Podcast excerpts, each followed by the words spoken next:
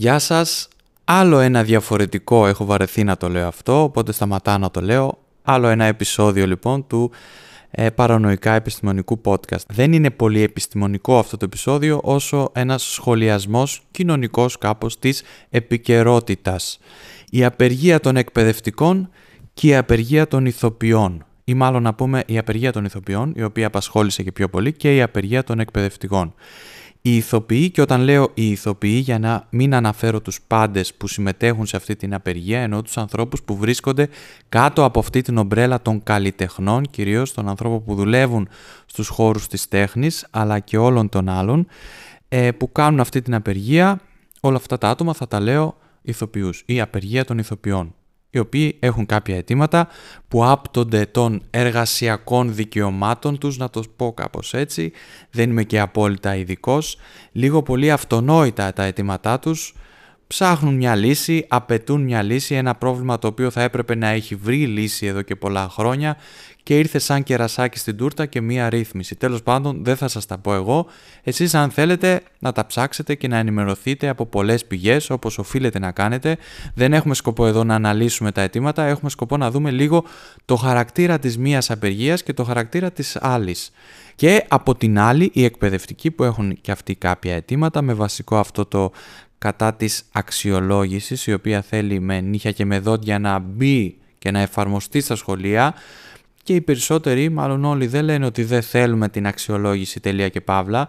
Οι απεργοί όσα άτομα απέργησαν που δουλεύουν στο χώρο της εκπαίδευσης λένε ότι θα θέλαμε μια αξιολόγηση η οποία θα γινόταν με δίκαιο τρόπο, όχι υπό αυτές τις προϋποθέσεις, όχι με αυτό το σχεδιασμό, όχι με αυτή την εφαρμογή που προτείνεται από το Υπουργείο. Και θα την κάνει, την κάνει ήδη βασικά, ξεκίνησε η αξιολόγηση, το Υπουργείο έχει ήδη αρχίσει να την κάνει. Το τρένο έχει μπει στις δράγες και τρέχει. Και κάποια άλλα αιτήματα πολύ βασικά όπως για παράδειγμα το ότι κάποιοι εκπαιδευτικοί της ειδικής αγωγής ενώ προσλήφθηκαν μέσα από προκήρυξη του ΑΣΕΠ ως μόνιμοι πέρασαν αυτά τα δύο χρόνια που ο εργαζόμενος ήταν υπό το καθεστώς δοκιμασίας, ήταν δόκιμοι δηλαδή και τώρα είναι στον τρίτο χρόνο που θα έπρεπε ήδη να έχουν μονιμοποιηθεί αλλά δεν έχουν μονιμοποιηθεί κάτι εντελώς παράλογο και παράνομο η άμεση μονιμοποίηση αυτών των ανθρώπων είναι στα αιτήματά τους. Πάλι λέω δεν θα το αναλύσουμε, οπότε η ανάλυση αυτών των απεργιών θα γίνει με πολύ απλά λόγια γιατί όποιος θέλει μπορεί να βρει λεπτομέρειες όπου θεωρεί αυτή ή αυτός ότι μπορεί να τις βρει από πηγές τις οποίες θεωρεί αξιόπιστες και πιστεύει ότι θα, τις πούν, θα του πούν την αλήθεια είναι παράλογα ή δεν είναι παράλογα αυτά τα αιτήματα των δύο απεργιών. Για μένα θεωρώ ότι δεν είναι παράλογα, αλλά το αφήνω στην κρίση και την προσωπική μελέτη του καθενός. Και ξεκινάμε. Ξεκινάμε λίγο να περιγράψουμε με απλά λόγια την απεργία των ηθοποιών. Μια απεργία που διαρκεί πάρα πολλές μέρες και αυτό είχε ως αποτέλεσμα να υπάρχει χρόνος ώστε να συσπηρωθούν κι άλλο αυτοί που απεργούν και αυτή η συσπήρωση έφερε ως αποτέλεσμα κάποιες καταλήψεις σε κάποια κτίρια, σε κάποια θέατρα. Κατάληψη, όταν ακούμε τη λέξη κατάληψη, δεν σημαίνει ότι καταστρέφω, την κρεμίζω και το χώρο, τον λαιλατό. Κατάληψη σημαίνει αυτό, καταλαμβάνω ένα χώρο, αυτό που λέει η λέξη. Μην νομίζουμε όταν ακούμε κατάληψη ότι αυτό σημαίνει καταστροφή. Είναι μια απεργία ηθοποιών και άλλων κλάδων που δουλεύουν στο χώρο της τέχνης, οι οποίοι έχουν μια επιρροή, αυτό έλειπε να μην έχουν τη δύναμη της επιρροής, κυρίως οι ηθοποιοί. Δηλαδή με λίγα λόγια είναι άνθρωποι που τους ακολουθούν πολύ στα social media, πολλούς από αυτούς που απεργούν. Αυτό σημαίνει ότι ένας ηθοποιός, μια ηθοποιός ανεβάζει ότι σήμερα απεργώ ή σήμερα απεργεί ο κλάδος μου. Αυτόματα θα το δουν πάρα πολλά άτομα. Άρα αυτή η απεργία έφτασε άμεσα και γρήγορα στα αυτιά του απλού ανθρώπου. Και όταν λέω απλό άνθρωπο εννοώ αυτόν που δεν δουλεύει στο χώρο της τέχνης ούτε έχει κάποια σχέση απαραίτητα με την τέχνη πέρα από το ότι είναι καταναλωτής του προϊόντος που λέγεται τέχνη απολαμβάνει την τέχνη. Είναι λοιπόν μια απεργία που έφτασε εύκολα στα αυτιά όλων των ανθρώπων, λόγω της διάρκειάς της, αλλά και κυρίως λόγω των ανθρώπων που έχουν μια αναγνωρισιμότητα και έκαναν γνωστή αυτή την απεργία. Επίσης, πάρα πολύ σημαντικό, κάποια πολύ σημαντικά άτομα, κάποιοι καθηγητές του χώρου παρετήθηκαν.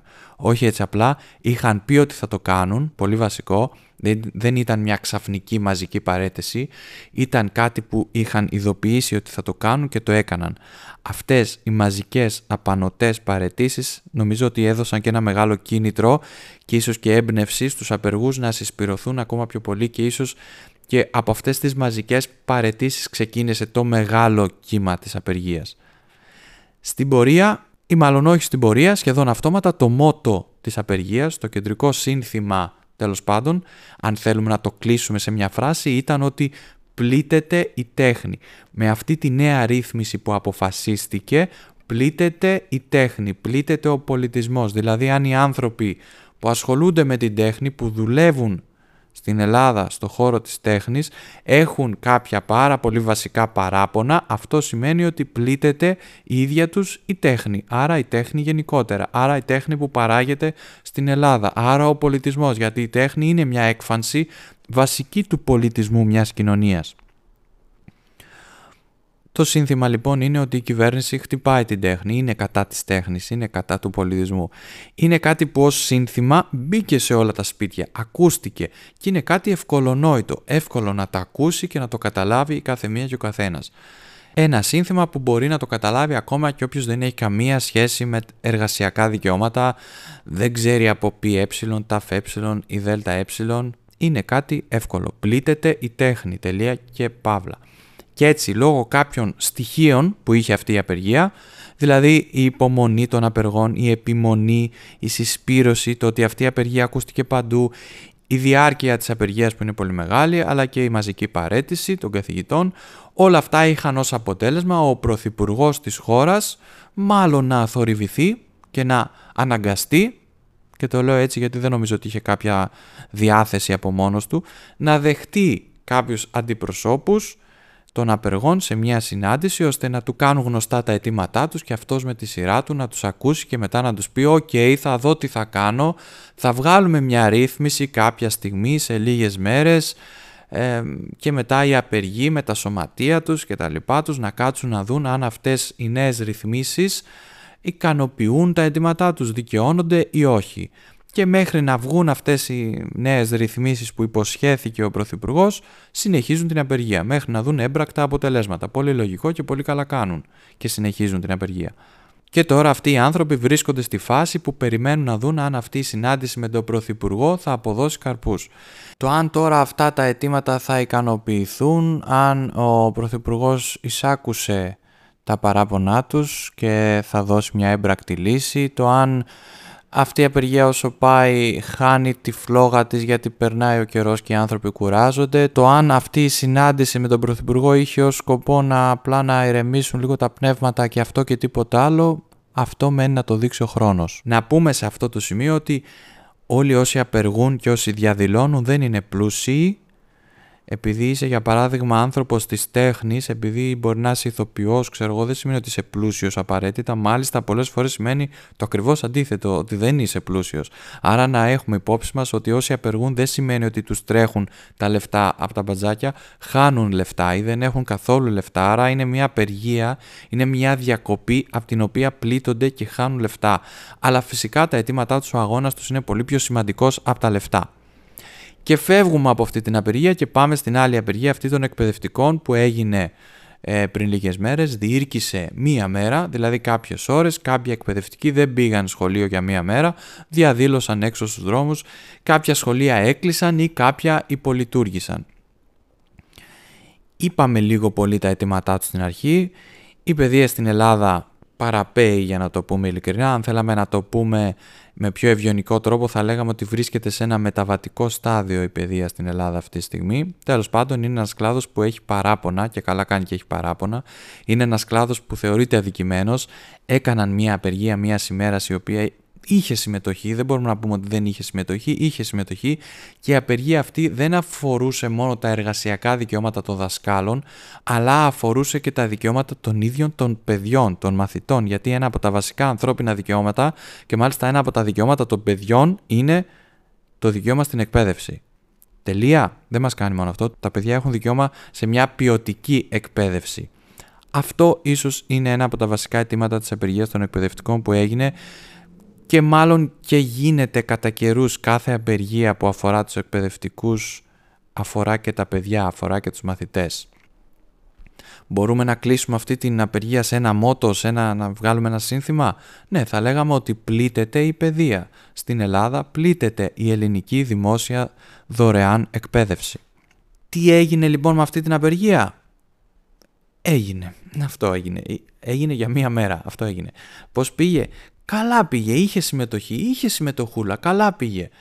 Ε, είναι κάτι που συμβαίνει συχνά, απεργία, να απεργούν οι δάσκαλοι; Ναι, σε αντίθεση με την απεργία των ηθοποιών που δεν το ακούς συχνά εδώ στην Ελλάδα, ηθοποιούς να απεργούν, η απεργία των δασκάλων είναι κάτι που έχει γίνει σχεδόν παράδοση.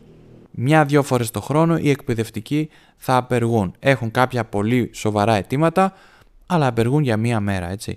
Οι δάσκαλοι δεν σκοτώνονται να κάνουν απεργία, δεν είναι το καλύτερό τους, γιατί χάνουν λεφτά και αυτοί, Ανάλογα το εργασιακό καθεστώς με το οποίο έχεις διοριστεί στην εκπαιδευτική βαθμίδα που δουλεύεις, χάνεις και κάποια λεφτά.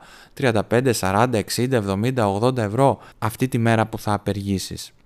Η απεργία των εκπαιδευτικών, όταν το ακούμε, είναι κάτι στο οποίο έχουμε πάθει ανοσία και λέμε Α, OK, okay, κάθε χρόνο, κάθε τρεις και λίγο, είναι παράδοση πλέον να απεργούν οι δάσκαλοι. Ναι, έχουμε πάθει μια μικρή ανοσία. Έχουν όμως συσσωρευτεί και πάρα πολλά προβλήματα στην εκπαίδευση και συσσωρεύονται συνεχώς με τα χρόνια, δεν έχουν λυθεί από καμία κυβέρνηση γιατί καμία κυβέρνηση μέχρι τώρα δεν έχει πάρει σοβαρά την εκπαίδευση και άλλους κλάδους και την υγεία δεν έχει πάρει σοβαρά. Ναι, σίγουρα δεν έκατσε κανείς να, να καθαρίσει, να λιάνει, να διορθώσει, να βελτιώσει την εκπαίδευση και την υγεία στην Ελλάδα. Ναι, είναι ένας κλάδος που έχει σωρευμένα πάρα πολλά προβλήματα λόγω των κυβερνήσεων που κατά καιρούς πέρασαν και περνούν από την εξουσία τέλος πάντων.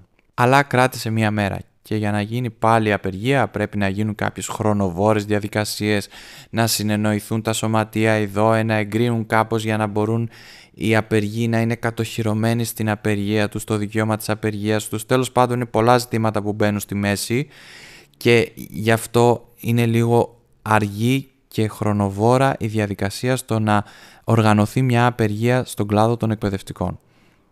Είχε λοιπόν κάποιο αποτέλεσμα αυτή η απεργία; Δεν, δεν μπορώ να πω ότι θορυβήθηκε ο Υπουργός Παιδείας ή ο Πρωθυπουργός, ώστε να τους καλέσει σε μια συνάντηση να δουν τι θα κάνουν, να ακούσουν τα αιτήματά τους, να προχωρήσουν σε ρυθμίσεις, σε βελτιώσεις, έστω σε υποσχέσεις. Όχι βέβαια, αυτή η απεργία ακούστηκε στα σπίτια, έφτασε στα σπίτια του απλού λαού, των απλών ανθρώπων που δεν έχουν καμία σχέση με την εκπαίδευση. Μπορεί να μην έχουν καν παιδιά που φοιτούν σε σχολεία. Όχι, δεν, δεν έφτασε. Το πολύ πολύ κάποιος που οδηγούσε να βρει και μπροστά του μία πορεία, μια διαδήλωση εκπαιδευτικών και εκείνη τη στιγμή να είπε «Μα ποιοι είναι αυτοί» οι δάσκαλοι. Γιατί κάνουν απεργία πάλι οι δάσκαλοι για την αξιολόγηση. Μα τι είναι αυτή η αξιολόγηση και σε άλλους κλάδους, σε άλλα επαγγέλματα υπάρχει αξιολόγηση. Αυτοί γιατί να μην θέλουν να κάνουν αξιολόγηση. Ε, αυτό ναι, ίσως να ακούστηκε. Κάποιοι γονείς λίγο πιο ενήμεροι, ίσως συμπαραστάθηκαν στον αγώνα των εκπαιδευτικών γιατί έχουν καταλάβει τι παίζει και άλλοι με τη δικιά τους λογική διαφώνησαν γιατί σκέφτηκαν ότι πού θα αφήσω εγώ το παιδί μου εκείνη τη μέρα που δεν λειτουργεί το σχολείο, πού θα το αφήσω όταν είναι κλειστό το σχολείο; Και αυτό είναι μία σκέψη. Τέλος πάντων πάνω κάτω αυτή ήταν η αλληλεπίδραση της απεργίας των εκπαιδευτικών με το λαό. Είδαμε στα social media μια ολόκληρη συζήτηση να συμβαίνει για την απεργία των δασκάλων σε γενικευμένο έτσι πλαίσιο; Όχι. Είδαμε κάτω από post γνωστών ηθοποιών νέα ολόκληρη συζήτηση με ανθρώπους που διαφωνούσαν ή συμφωνούσαν με την απεργία; Ναι, είδαμε πάρα πολλές και ακόμα βλέπουμε. Τι είναι καλύτερο; Το δεύτερο. Ακόμα και κάποιος που θα μπει να γράψει άσχετος με την τέχνη, άσχετος με το χώρο της τέχνης, άσχετος με τις καλλιτεχνικές σχολές, άσχετος με την ίδια την απεργία και τα αιτήματά της, ακόμα και αυτός που θα μπει να γράψει τα παράλογά του στα σχόλια, ακόμα και αυτός είναι καλύτερος από αυτόν που δεν γνωρίζει τίποτα, που δεν έχει ακούσει τίποτα, που δεν ξέρει τίποτα ή που αδιαφορεί. Άνθρωποι, διάφοροι άνθρωποι έχουν μπει στην κουβέντα της απεργίας των ηθοποιών, έχουν ενημερωθεί για την απεργία, έστω και στραβά, έχουν παραπληροφορηθεί, αλλά υπάρχει μια συζήτηση. Μία χώρα στο σύνολό της συζητάει για μία απεργία που έγινε σε ένα συγκεκριμένο κλάδο εργαζομένων και αυτό είναι καλό. Ακόμα και οι διαφωνίες σημαίνει ότι υπάρχει μια κινητικότητα στη συζήτηση πάνω σε κάποια απεργία εργαζομένων. Είδα στο Instagram ότι αυτή η ηθοποιός που μου αρέσει, η γνωστή ηθοποιός και τη βλέπω στο τάδε serial, κάνει απεργία. Μα για να δω γιατί κάνει απεργία, να το ψάξω λίγο, τι γράφει. Μα τι έπαθε τώρα. Και εδώ μπορείς να πεις μπράβο στους ηθοποιούς, στους ανθρώπους που απεργούν, που κατάφεραν το δικό τους να το κάνουν λίγο ολονών. Ακόμα και όσων διαφωνούν με αυτό. Οι δάσκαλοι κατάφεραν να το κάνουν αυτό. Όχι, δεν το κατάφεραν. Θα μπορούσαν να το κάνουν. Βέβαια και θα μπορούσαν. Αλλήμωνο αν δεν μπορούν οι δάσκαλοι, οι εκπαιδευτικοί, οι φέροντες και εκφέροντες εκπαίδευση, αγωγή, παιδεία να επηρεάσουν μια κοινωνία. Τότε ποιος μπορεί να το κάνει; Φυσικά και οι ηθοποιοί, αλλά και οι δάσκαλοι φυσικά. Και εδώ θα πούμε πάλι, το ξαναείπαμε, ότι όπως και η απεργία των ηθοποιών, έτσι και οι εκπαιδευτικοί δεν είναι άνθρωποι που τους τρέχουν τα λεφτά από τα μπατζάκια και μπορούν να απεργούν για όσο θέλουν, όποτε θέλουν. Είναι άνθρωποι, πολλοί από αυτούς που ξεσπιτώνονται κάθε χρόνο, πρέπει να κουβαλήσουν τον εαυτό τους, τα πράγματά τους, όλη τους την οικογένεια καμιά φορά, για να πάνε σε ένα άλλο μέρος ή να αποχωριστούν όλοι τους την οικογένεια. Για κάποιους μήνες να πάνε να βρουν ένα σπίτι πανάκριβο και να το αφήσουν αυτό το σπίτι πριν έρθουν οι τουρίστες και να έχουν και ένα άλλο σπίτι που θα τους αποδεχτεί το καλοκαίρι, μάλλον το πατρικό τους, γιατί πρέπει να έχουν δύο σπίτια οι δάσκαλοι, αλλά και ακόμα και αυτοί που είναι μόνιμοι και είναι σταθεροί σε ένα περιβάλλον, σε ένα σχολείο, σε μια γειτονιά, σε ένα σπίτι, δεν συναντάμε συχνά τέλος πάντων δασκάλους να είναι ζάμπλου τους Άρα είναι και αυτή μια απεργία που δεν γίνεται εις βάρος της κυβέρνησης ή του Υπουργείου Παιδείας, είναι μια απεργία που γίνεται εις βάρος αυτών που κάνουν την απεργία. Και για να μην μπούμε σε άλλες λεπτομέρειες, αυτός ήταν πάνω κάτω ο χαρακτήρας αυτών των δύο απεργιών, δύο τελείως διαφορετικές απεργίες, τελείως διαφορετικού χαρακτήρα, με τελείως διαφορετικά στοιχεία η κάθε απεργία που συνέβησαν τώρα πρόσφατα, η μία συμβαίνει ακόμα, η άλλη συνέβη και τελείωσε και ακούς από παλιότερους δασκάλους ότι παλιά λέει κάναμε για ένα μήνα, για δύο μήνες απεργία, χάναμε ολόκληρους μισθούς και κάπως έτσι ίσως δικαιωνόμασταν ή βελτιωνόταν η κατάσταση ή ικανοποιούνταν τα αιτήματά μας. Τώρα υπάρχουν πάρα πολλοί λόγοι για τους οποίους δεν μπορεί να συμβεί εύκολα μια απεργία διαρκείας και ίσως λόγω αυτών των λόγων να έπρεπε όντως να συμβεί μια απεργία διαρκείας. Τέλος πάντων, το σίγουρο είναι ότι Μία απεργία διαρκείας αυτή των ηθοποιών κατάφερε με αυτό το χαρακτήρα που είχε και έχει ακόμα να πάρει το λαό μαζί της, είτε σύμφωνο είτε διάφωνο, κατάφερε να ακουστεί και αυτό είναι πάρα πολύ σημαντικό. Ενώ η άλλη απεργία κράτησε μια μέρα και είχε κάποια αιτήματα πάρα πολύ σημαντικά και θα φανεί αυτό στα επόμενα χρόνια πόσο σημαντικά ήταν αυτά τα αιτήματα. Αν δεν αλλάξει κάτι, στην ποιότητα της εκπαίδευσης, της δημόσιας εκπαίδευσης στην Ελλάδα, θα υποβαθμιστεί και άλλο, όχι απαραίτητα από αυτούς που δουλεύουν στην εκπαίδευση, αλλά από τις κυβερνήσεις μάλλον. Και αυτή η υποβάθμιση θα φανεί και θα επηρεάσει όχι μόνο τους εκπαιδευτικούς, αλλά φυσικά και τα παιδιά. Και εκεί είναι που το πράγμα γίνεται ακόμα πιο σοβαρό. Αυτά είχα να πω. Γεια σας.